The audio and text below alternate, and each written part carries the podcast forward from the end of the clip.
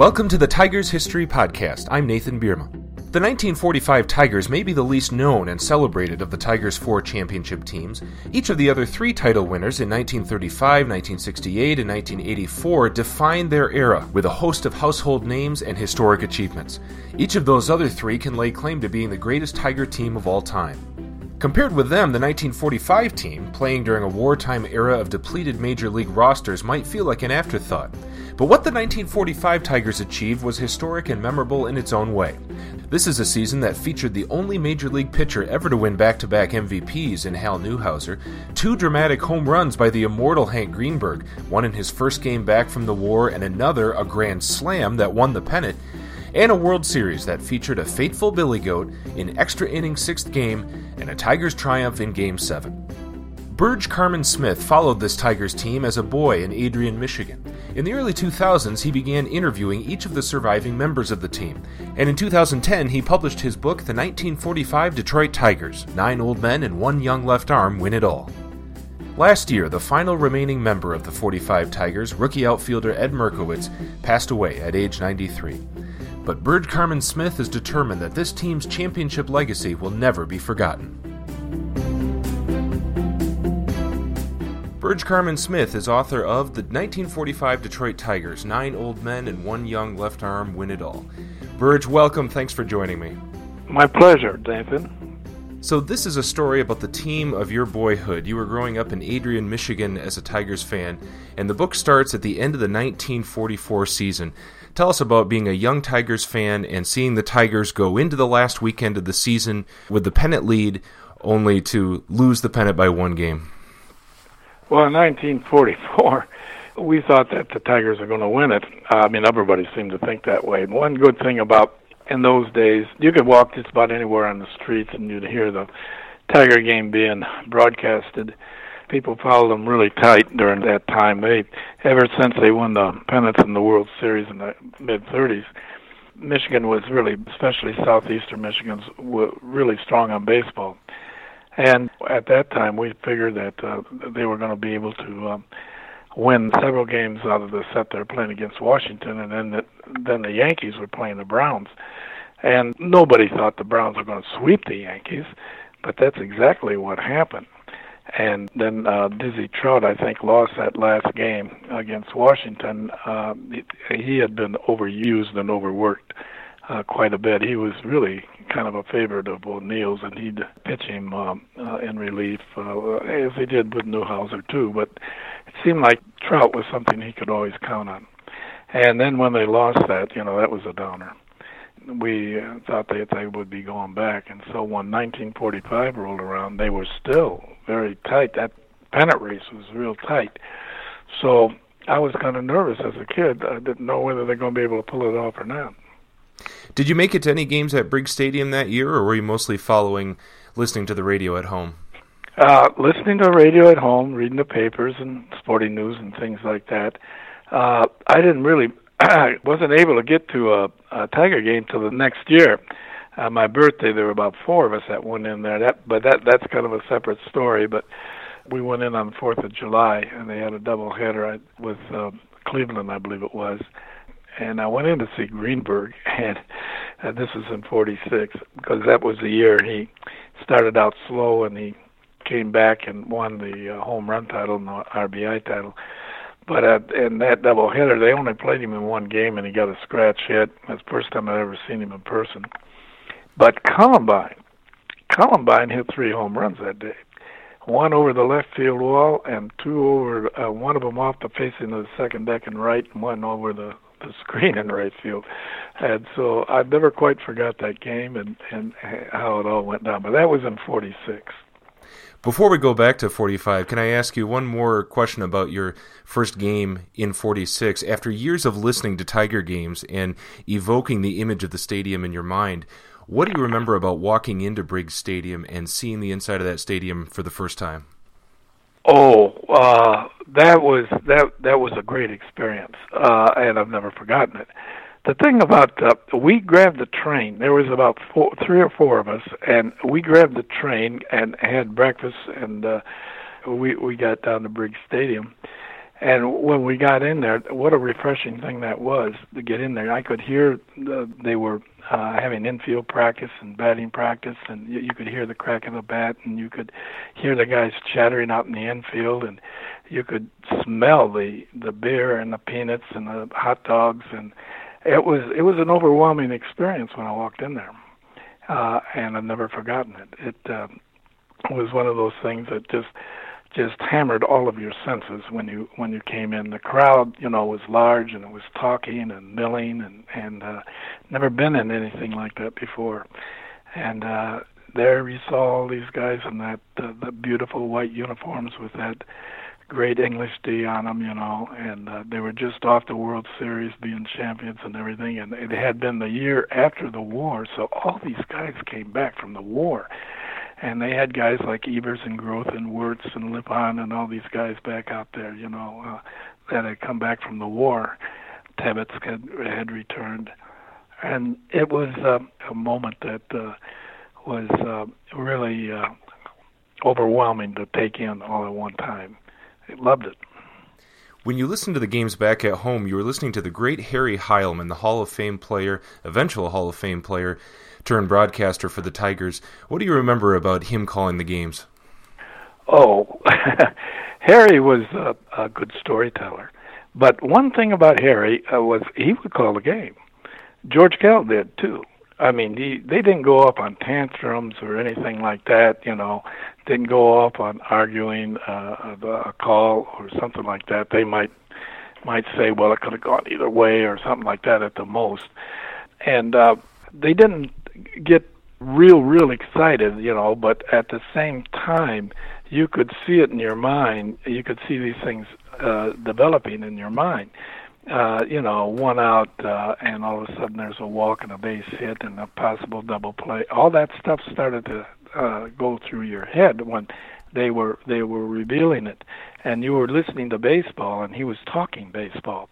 You know, uh, like getting pitched on the inside, the outside, dropping the uh, the speed on the ball, picking it up, you know, and you you begin to learn baseball just by listening to Harry Heilmann, And then once in a while, he'd throw a story in there about Cobb or somebody like that, you know.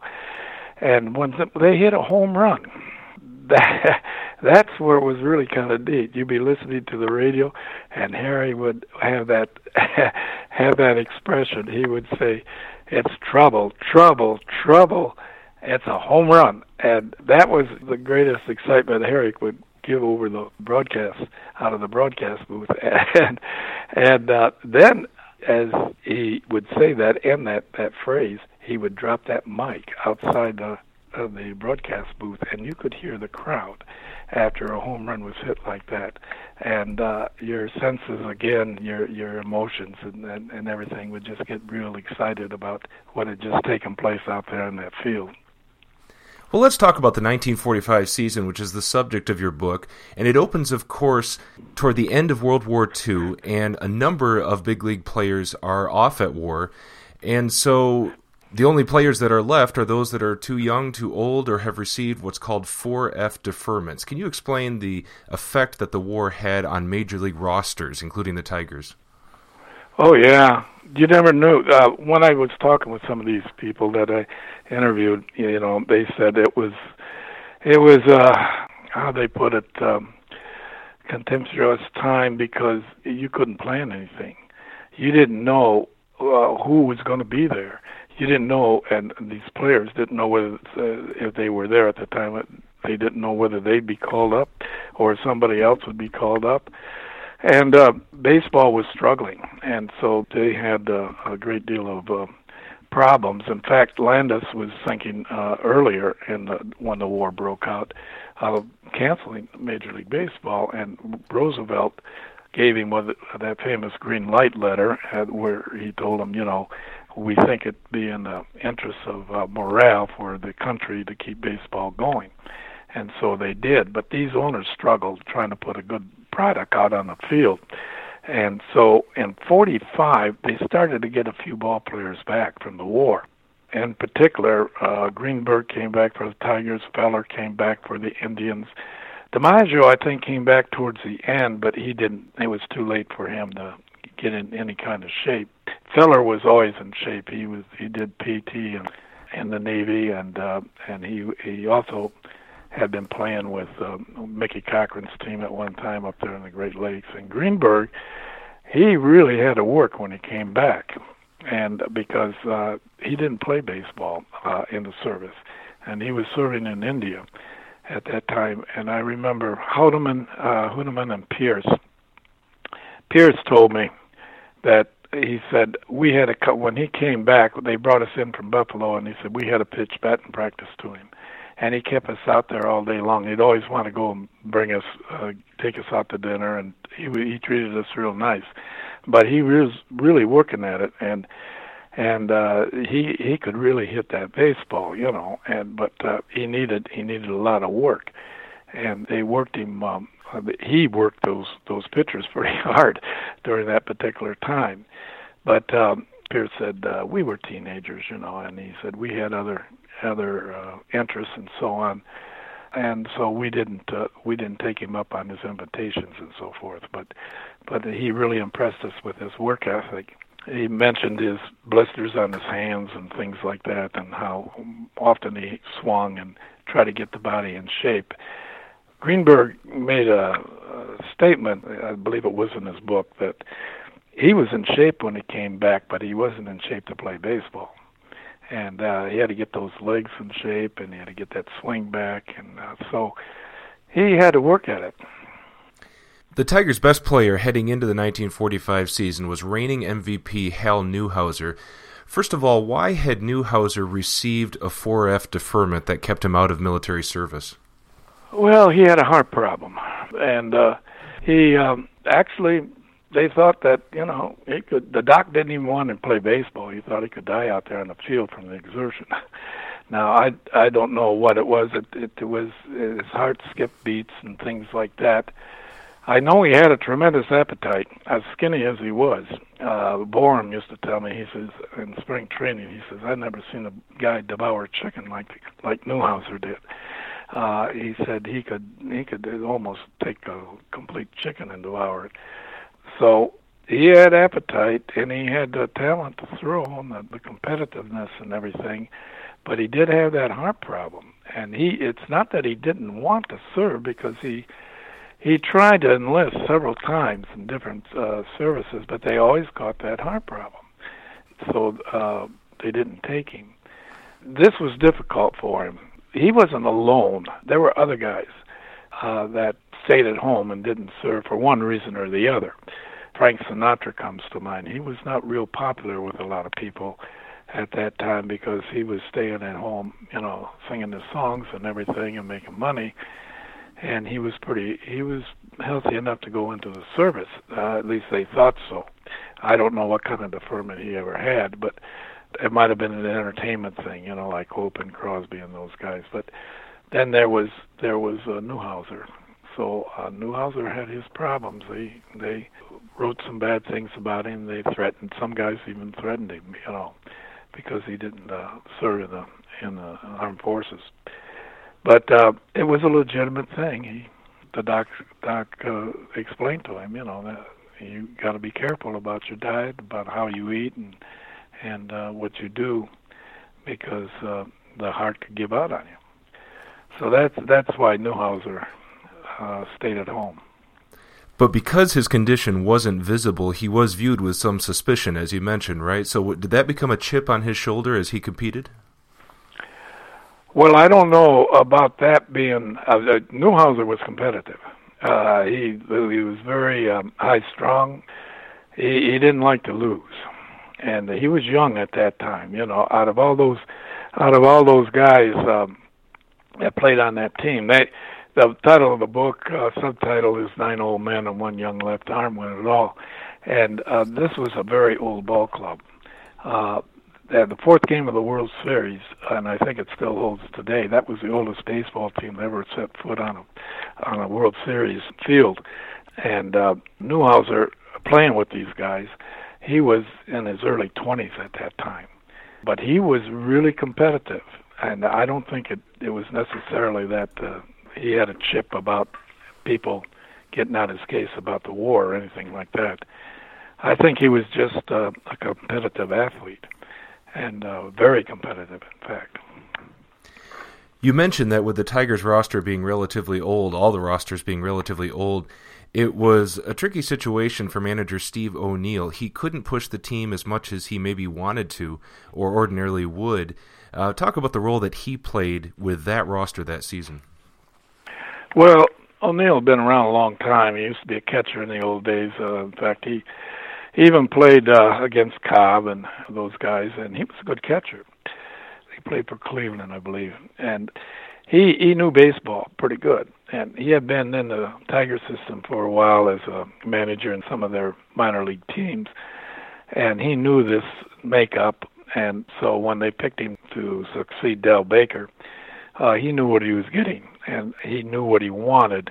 And as it became difficult for him to find ball players, because they were coming and going. Like Wakefield came up and was sensation in '44, but then he was gone, you know, because they drafted him. But he he looked over there and he saw guys like Jimmy Outlaw who had played for him. Now Outlaw was not a Wakefield in talent, but Outlaw was a hustler, and he knew what he could get out of Jimmy. And so he knew these players pretty good inside and out, and he also knew what he needed to find out there, trying to uh, fill out, especially uh, that one left field position at that time uh, during spring training. But um, he had to work with what he had, and uh, so he he had to be lenient in in many respects, knowing that there was only so much talent to go around there. But uh, he was very quiet about how he went about it and everything, unless you knew him real well. Uh, Red Borom said, "I don't think he spoke to, two words to me during the whole spring training." he said I got uh, most of my uh, my experience and my knowledge about what how to play the game and everything uh, from uh, guys like Paul Richards and uh, Tommy Bridges and Jimmy Outlaw and these guys. He said they helped me with those things more than O'Neill did. But O'Neill um, O'Neill was pretty savvy about what he did. He also had a gout problem, uh, really bad, and uh, there were times he couldn't make it to the ballpark and that's where Paul Richards came in. Paul Richards, he he was an old ball player, spent a couple t- uh, years, not very much, uh, with I think the Giants in one case, and there was one other team I think uh, right off the top of my head I can't remember now, but uh, but then he became manager of Atlanta, which was a pretty high class uh, uh, minor league team at that time, and uh, Richards was a very very sharp baseball man. And so uh, O'Neill listened to him, and uh, Richards was pretty good about giving advice, and he also was a catcher, and he could handle uh, Newhouser. They almost traded Newhouser in '43 because uh, he was not easy to deal with, and he wasn't winning, and he'd blow up on him in the locker room, and and so on. And so when Richards came in, he he explained to him, and he got him to throw the change up, and he got him to move his locations around and get his control in order. And uh, Newhouser believed in him, had great faith in him, and it, the chemistry worked real well.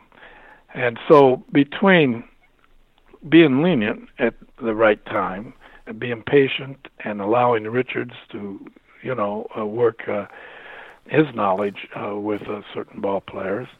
Uh, O'Neill uh, O'Neill ran a pretty successful outfit at that time.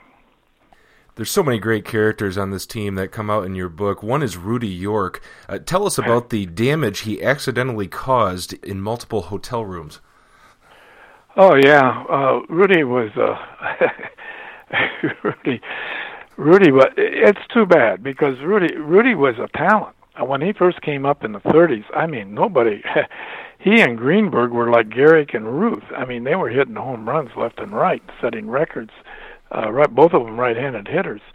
And uh, but Rudy, Rudy was kind of a wild guy. He he uh, got into drinking, and uh, when the war came about, of course, he didn't have to go in or anything, and he didn't have anybody to really push him hard or anything, and his habits got worse and his drinking got worse, and you could see by his stats what happened. I think one of those years he led the league in home runs and maybe RBIs, but he kind of let his talents deteriorate a little bit there. and uh, so uh, he did not have a great year in '45, but uh, they all loved Rudy. He evidently had a big heart. I know Borom said he threw me a pair of spikes that uh, was his own when mine wore out. I didn't have anything to buy anything with. He he gave me that, and other people spoke of him that way too. But um, his big fault, a big failing, was uh, setting hotels on fire, mattresses. He'd fall asleep in bed with a cigar or with a cigarette, and doggone thing would start on fire. And Rudy York says that's why they put that poster up about smoking and and uh, bed in the hotels at that time because Rudy did that so often, and uh, it uh, became quite a distraction. It's kind of interesting because they traded him at the end of '45, uh, believing they they're not going to get him better, but they traded him to Boston. And Rudy actually had a great year over there with the Red Sox and helped them win the pennant. And when the World Series came by that year, the uh, Cardinals won the won the series, but uh, Rudy for Boston, he had a pretty good series. But that was Rudy York. Let's talk about Hank Greenberg and his amazing comeback midway through the season. He gets released from military service, I believe, in early June, and he, at that point, hadn't been sure he'd ever play baseball again, at least at the major league level. And then when he was released, he he realized that even if he could take the field, he didn't know if he could catch up to major league pitching after three and a half years away. And so you mentioned him taking hours and hours of batting practice. So he returns to the lineup on July 1, and how long did it take him in his first game back to make the adjustment? Well, uh, he he got uh, by the time he got in the lineup, uh, he started hitting, and it didn't take him all that long he was a real student of the game and he had the talent. I mean, he was not fast or quick or anything like that, although he wasn't real, real slow. But he had power and uh, he could hit a baseball. And there wasn't anybody on that ball club that doubted that Greenberg could leave the park at any moment with one swing. And uh, he, when he came back and he worked at it like he did, he was he was valuable. I don't think they would have won it without him uh, he came through for and many, many, of course, at the end in particular. But he was the main uh, hitter in that lineup that uh, that was able to bring in the runs. And you put him together with York and Cullenbine in particular, and even Cramer, you know, and you got a run production there. That's pretty good. And it was that first game back, right? Was his third at bat? He launches a home run, one of his most memorable home runs ever making his uh, not debut but his return from service. Yeah, he did. He hit a home run the first game he came back. Uh, the pitcher actually was pretty proud he hit a home run off of him uh, because Greenberg had had a lot of uh, a lot of publicity and everybody was waiting for that first home run. And uh, so when it came at the in the first ball game like that, uh, Detroit was pretty excited about Greenberg returning to his old form again. And uh, uh, he he did uh, pretty much. He had a couple uh, moment uh, times in the lineup where he was was off a little bit and slumped some, but he he popped back pretty quick, and uh, they depended on him a lot, and uh, he he came through for them. So as the season plays out, the pennant race is really close. The Tigers maintain a lead for largely after uh, Greenberg's return, but never more than just a few games, often one or two games, battling mostly with Washington. And then there's that September stretch where they have a is it 23 game road trip, including several double headers involving makeup games from earlier in the season. Their pitching was running thin. How did they stay in the race and just ahead in the race? during that long slog of September. Yeah, they um, they came together pretty good. They got the runs, the pitching held up on the long run, but it was it was you're right. They were thin in pitching.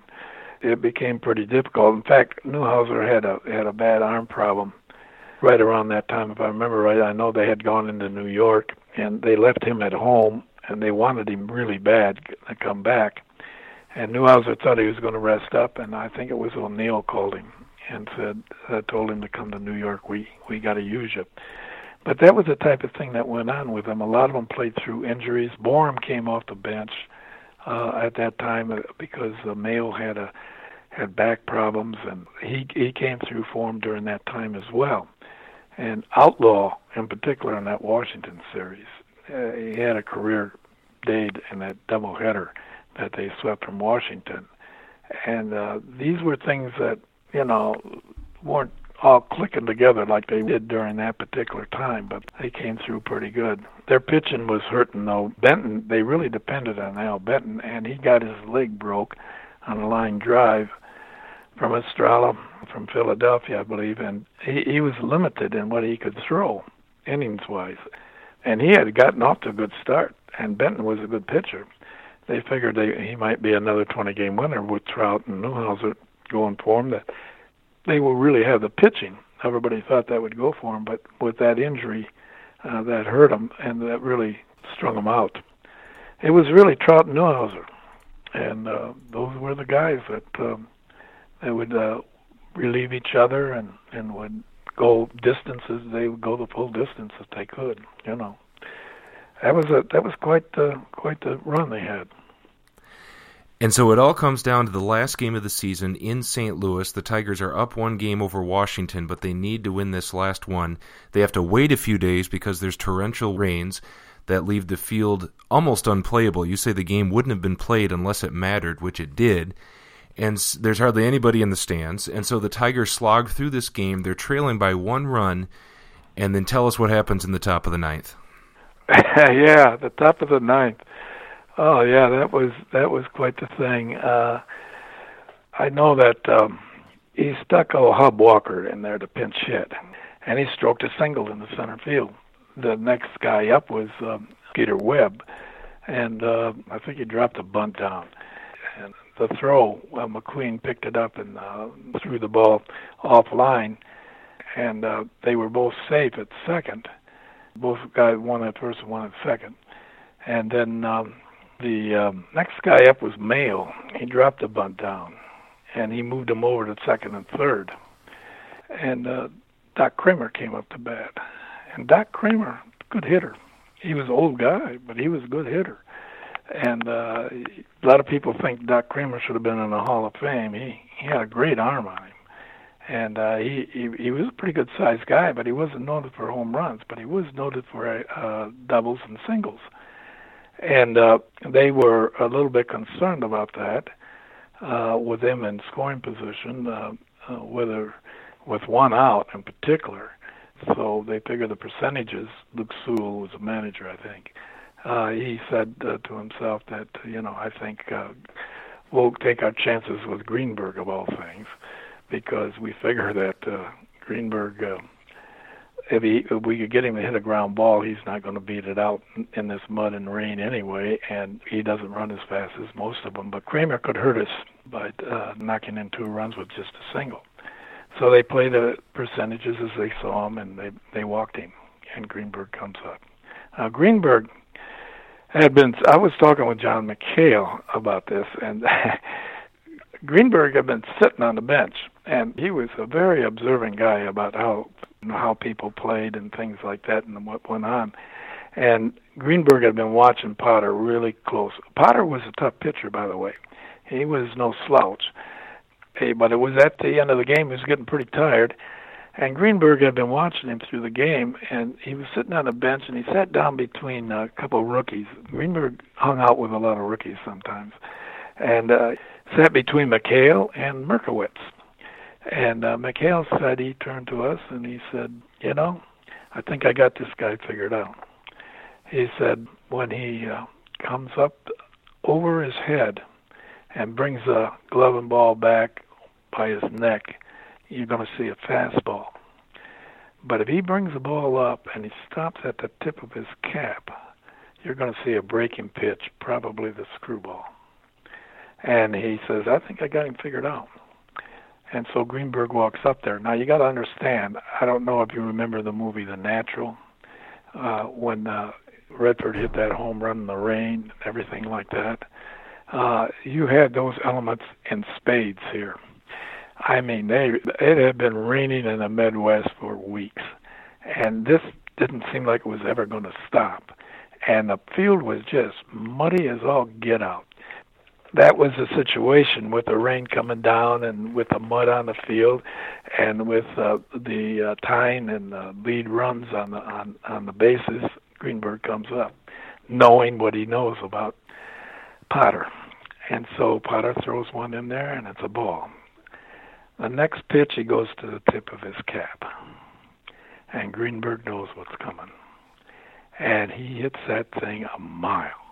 Now that baby was really tagged, and they tell me that the big thing about that that hit was that there was a lot of controversy about whether it was fair or foul because it was really close to the foul line, to the pole. And he said the guys in the dugout were taking coming out of the dugout to take a look at it. You know, Greenberg had had hit it and he wasn't running really hard. He was kind of in a slow trot because he didn't know whether it was going to stay fair or foul. Umpire called it fair, and that was a home run, of course, a grand slam. And they uh, poured four runs across the plate, and from being behind three to two, they went ahead six to three, and the Browns went nuts. They they were yelling and screaming, and they were they were saying it was a foul ball. And the fans there weren't too many of them left in the in the park but the fans also were trying to explain it was a foul ball. And but it was fair. And uh so it stood. And uh they rode greenberg's back and slapped him around and patted him and all over the place even kissed him took him right into the into the dugout. They were so happy because they knew they were going to hold that lead and so uh that's the way that uh, that thing ended now uh, I I talked with Borom afterwards. I said, "Is that was that thing anywhere close to being fouled?" And he said, "Oh yeah." He said it was close to being fouled, and he was he told me about a guy that I I wish I could remember the name of the St. Louis guy he was talking about, but he said we were at a banquet uh, where Greenberg was being honored down south, the Beaumont or somewhere, and he said this guy was there, and when the guy talked about the home run introducing Greenberg, he said this ex St. Louis Brownie got up and said the ball was foul, and he said he kind of took exception to them talking about that as being a fair ball, and he he talked pretty sharp about it.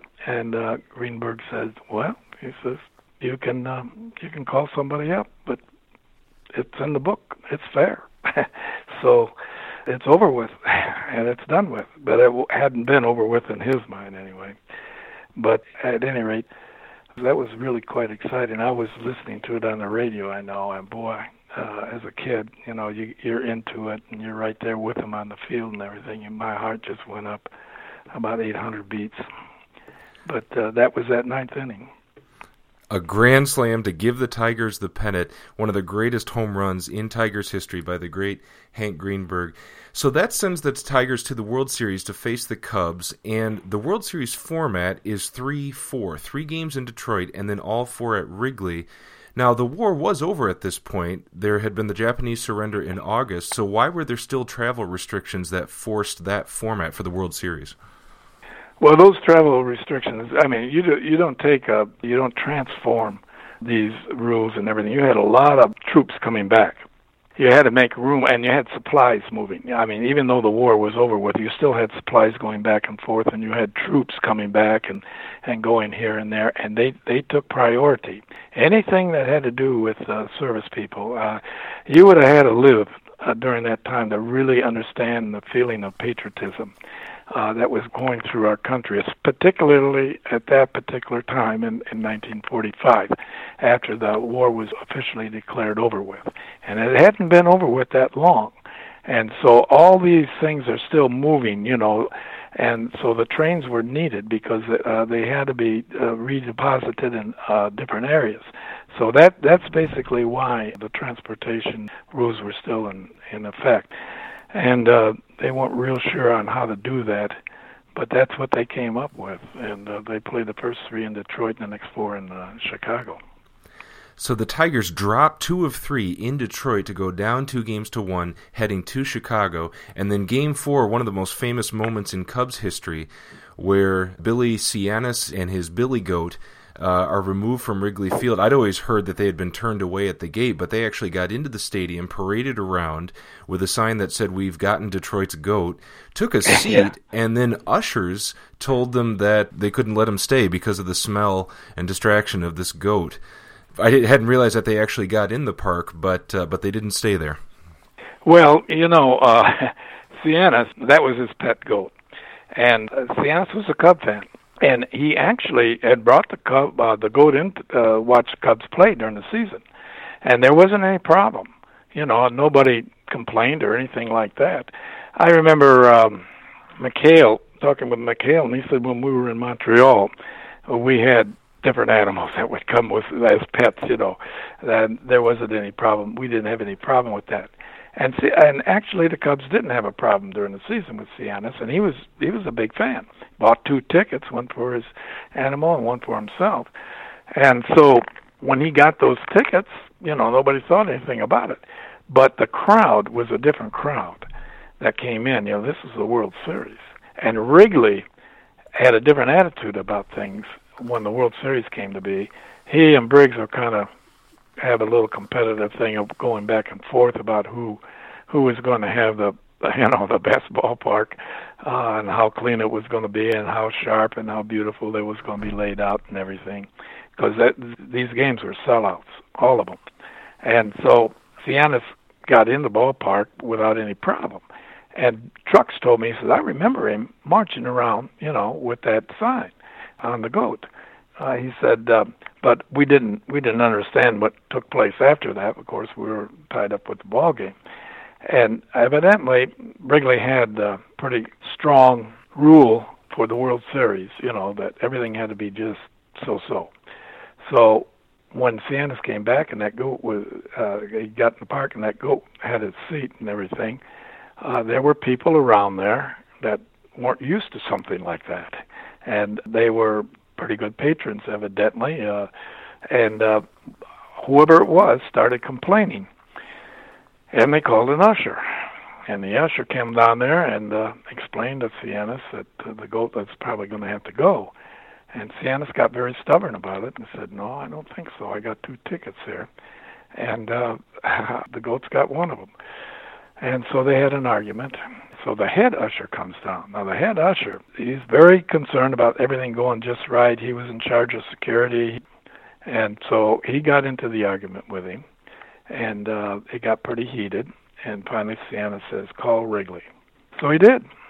And Wrigley, I don't know how long he thought about it, but he came up with the idea that he didn't want anything to soil the World Series. So he had him removed and of course that's how the tale starts. That he Sianis went back to his tavern and he was upset, and uh, he said that because of what they did, they're not going to win any more World Series or pennants, and uh, that was the uh, that was the goat curse, and uh, they didn't until last year. so the Tigers took those first two games at Wrigley Field to take a three-two series lead and they feel like they're going to f- close it out in game six, but they lose game six in extra innings. When you talk to these players, when you interviewed them a few years back, how deflating did they say that game six loss was, or how confident were they going into game seven, knowing that Newhouser would take the mound? Well, they uh, they knew they should have won that ball game. When they went into that sixth game, they um, had a had a really good shot at it, and and uh, when they got into uh, that extra innings, that ball took hit a sprinkler out there, and Greenberg went over Greenberg's shoulder, and uh, they scored that winning run. They should have won the ball game, but they didn't. But uh, baseball's baseball; those things happen. And uh, so they went out the next day. They knew they had to do it, and then Grimm made the biggest mistake he could have made. He started Hank Borowy and Borowy had just relieved in the sixth game for him. And he had pitched in two other games. And Grimm had a lot of faith in Borowy, too much so in this case. Newhouser said when they put the uh, lineups in, he said uh, they asked him about that, the reporters did, and he said they said we'll have him out of there in a hurry. You just wait and see, because there's there wasn't that much left in the arm, and of all people, they loaded the bases and slammed in a couple runs right off the bat, and then Richards comes up with the bases loaded and doubles down the left field line, and uh, that really was the ball game right there. And Newhouser, when you give Newhouser a lead like that, I don't care who you are, Newhouser will at that time he would uh, measure himself. He might give up a run or two, but he never let you get hold of that uh, deciding moment where you can uh, make a move on him, and uh, that's what he did.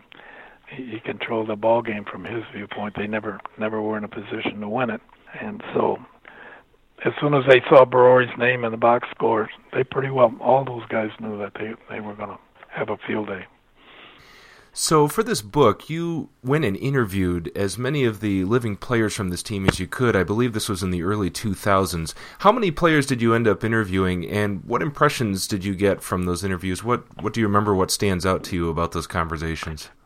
Oh yeah, it was uh, that was a great opportunity uh, that I had. I, uh, you know, when I was a kid, I I had watched these guys and listened to them and read about them and they were like family to me because I lived to see what they were doing in the papers or what how Heilmann was talking about them, and these guys were. Um, I wanted to know everything I could about them when I was a kid, and they were uh, very important to me. Let's see, I had about six of them, I think, that I interviewed. I interviewed all the living ones except Eddie Mayo. I had problems with Mayo I don't know. Uh, Mayo, uh, I think uh, he wanted to make a few bucks, and uh, he also was very leery. I think he had gotten gotten burnt on um, a card deal or something. I had long talks with him, but I could never convince him to interview with me. But I uh, interviewed uh, Virgil Trucks, Billy Pierce, Jimmy Outlaw, Les Mueller, Ed Mierkowicz, Johnny McHale, uh, Borom, and um, George Kell uh, at that time interviewed with me, and and he was playing with Philadelphia at that time. But Borom was a wealth of information. I I started looking for these guys and seeing where they were if I could. I had to do a lot of research, and I found Borom in the Dallas area, Richardson. And he was really eager to talk about it, and so I drove up there uh, what I would do, I was working in. Um, I had retired as a coach and a teacher, and I I was working in um, Florida Atlantic University at uh, Davie, Florida, an extension of the Boca Raton campus, and I was running the um, uh, information desk there at the front. And uh, things were going pretty well when I decided to write this book and go back to school and, and so on. And so what I did was on the weekends, uh, I would have a ticket I would call them up first of all, and I would talk with them, and then I, I would reserve a date, and then I would make sure it was on a Saturday or a Sunday, and uh, I would leave on a Friday night and fly wherever I had to go, and then uh, either that day or later on the next day, uh, I would have an interview with them, and they were great. They were just wonderful to talk with and uh, I just uh, loved them to death. When I I, I talked to Dr. Borom, I after we got done with the interview, uh, I said, uh, "Gee, I wish I could get hold of some of these other guys that are still around, I, but I don't know." He says, "Oh, why didn't you say so?" And he reached in, he pulled out his pulled out his little address book, and he said, uh, "Just a minute." And he called up Trucks, and he called up uh, Jimmy Outlaw, and I had two more interviews just like that. And the only interviews I had to really go out of my way to get was Pierce and uh, Mierkowicz, I had to call the Detroit club to get their phone numbers, and they had to get permission from them to give me the phone numbers. Of course, when they found out I was interviewing all these other guys, it was okay. So uh, that that was really a thrill, and not not only that, but we there's a lot of stuff we talked about that wasn't on uh, in the book, you know, that uh, covered other years and covered some things, you know, during that year that uh, decided not to put in, but the uh, conversations I had with them were, to me, were very precious. I was sitting right there in the midst of the people that uh, I so respected, you know, when I was young, growing up, and uh, they were people that I uh, had uh, a idea of how I wanted to act and how I wanted to be, you know, when I when I followed them, and uh, they didn't let me down when I talked to them. They were still had a lot of character as far as I was concerned, and uh, I I enjoyed it very immensely. Finally, Burge, let me ask you about the legacy of this championship team. It seems like the other three Tigers teams that won World Series championships made more of a lasting imprint in the city's memory. Uh, and it's partly the stigma of this team and this season, the 1945 season, being overshadowed by war and the depletion of rosters during the war. Now, for you, the 45 team is obviously a personal story or you have a personal connection with it. But what do you want the rest of the city of Detroit, other Tiger fans, to remember about this team that won it all in 45? Well, first of all, they're world champions. Uh, you know, and anytime you're a world champions, I don't care what the circumstances are, you're playing in that era. And you're playing against those people, and they're playing against you. And if you win a world championship, you know, that should be respected uh, I know Les Mueller. He said uh, he really was upset with, and and Billy Pierce too. He said uh, they they both said they were upset with the way the writers treated them, you know, because of the fact that uh, the war went on. They had a lot of guys that uh, might not have made it in other places, but they said these guys were good major league ball players. Uh, he's talking about the core. You talk about Cullenbine and Cramer Greenberg and Newhouser and Trout. Trout was a, was just an ox of a guy when he went out there. And uh, uh, you talk about those type of ball players and Richards and Swift, and they, you don't talk a lot about Bobby Swift, but Bobby Swift was a accomplished catcher, great handler of pitchers.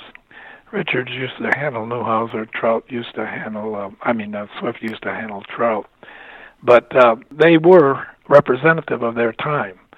And uh, whether they could stand up to scrutiny, uh, you know, on other major leagues, uh, would be something in question.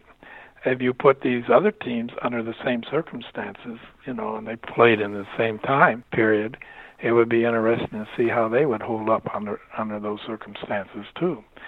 So you take them by eras.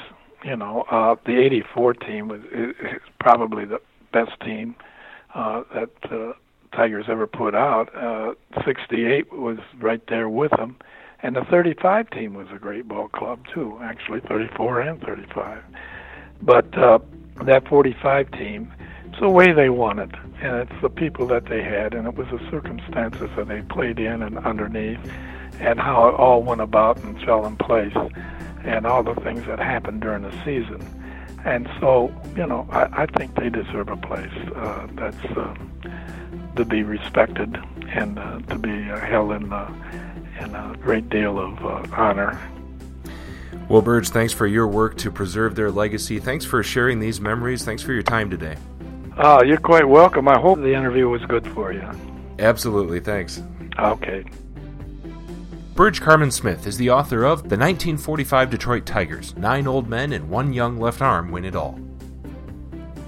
You've been listening to the Tigers History Podcast. I'm Nathan Bierma. The Tigers History Podcast is not affiliated with the Detroit Tigers or Major League Baseball. The Tigers History Podcast is a proud partner of Detroit Sports and Entertainment. You can also find us on Apple Podcasts, Google Play, and Stitcher. Follow us on Twitter at Tigers History and join us next time for the Tigers History Podcast.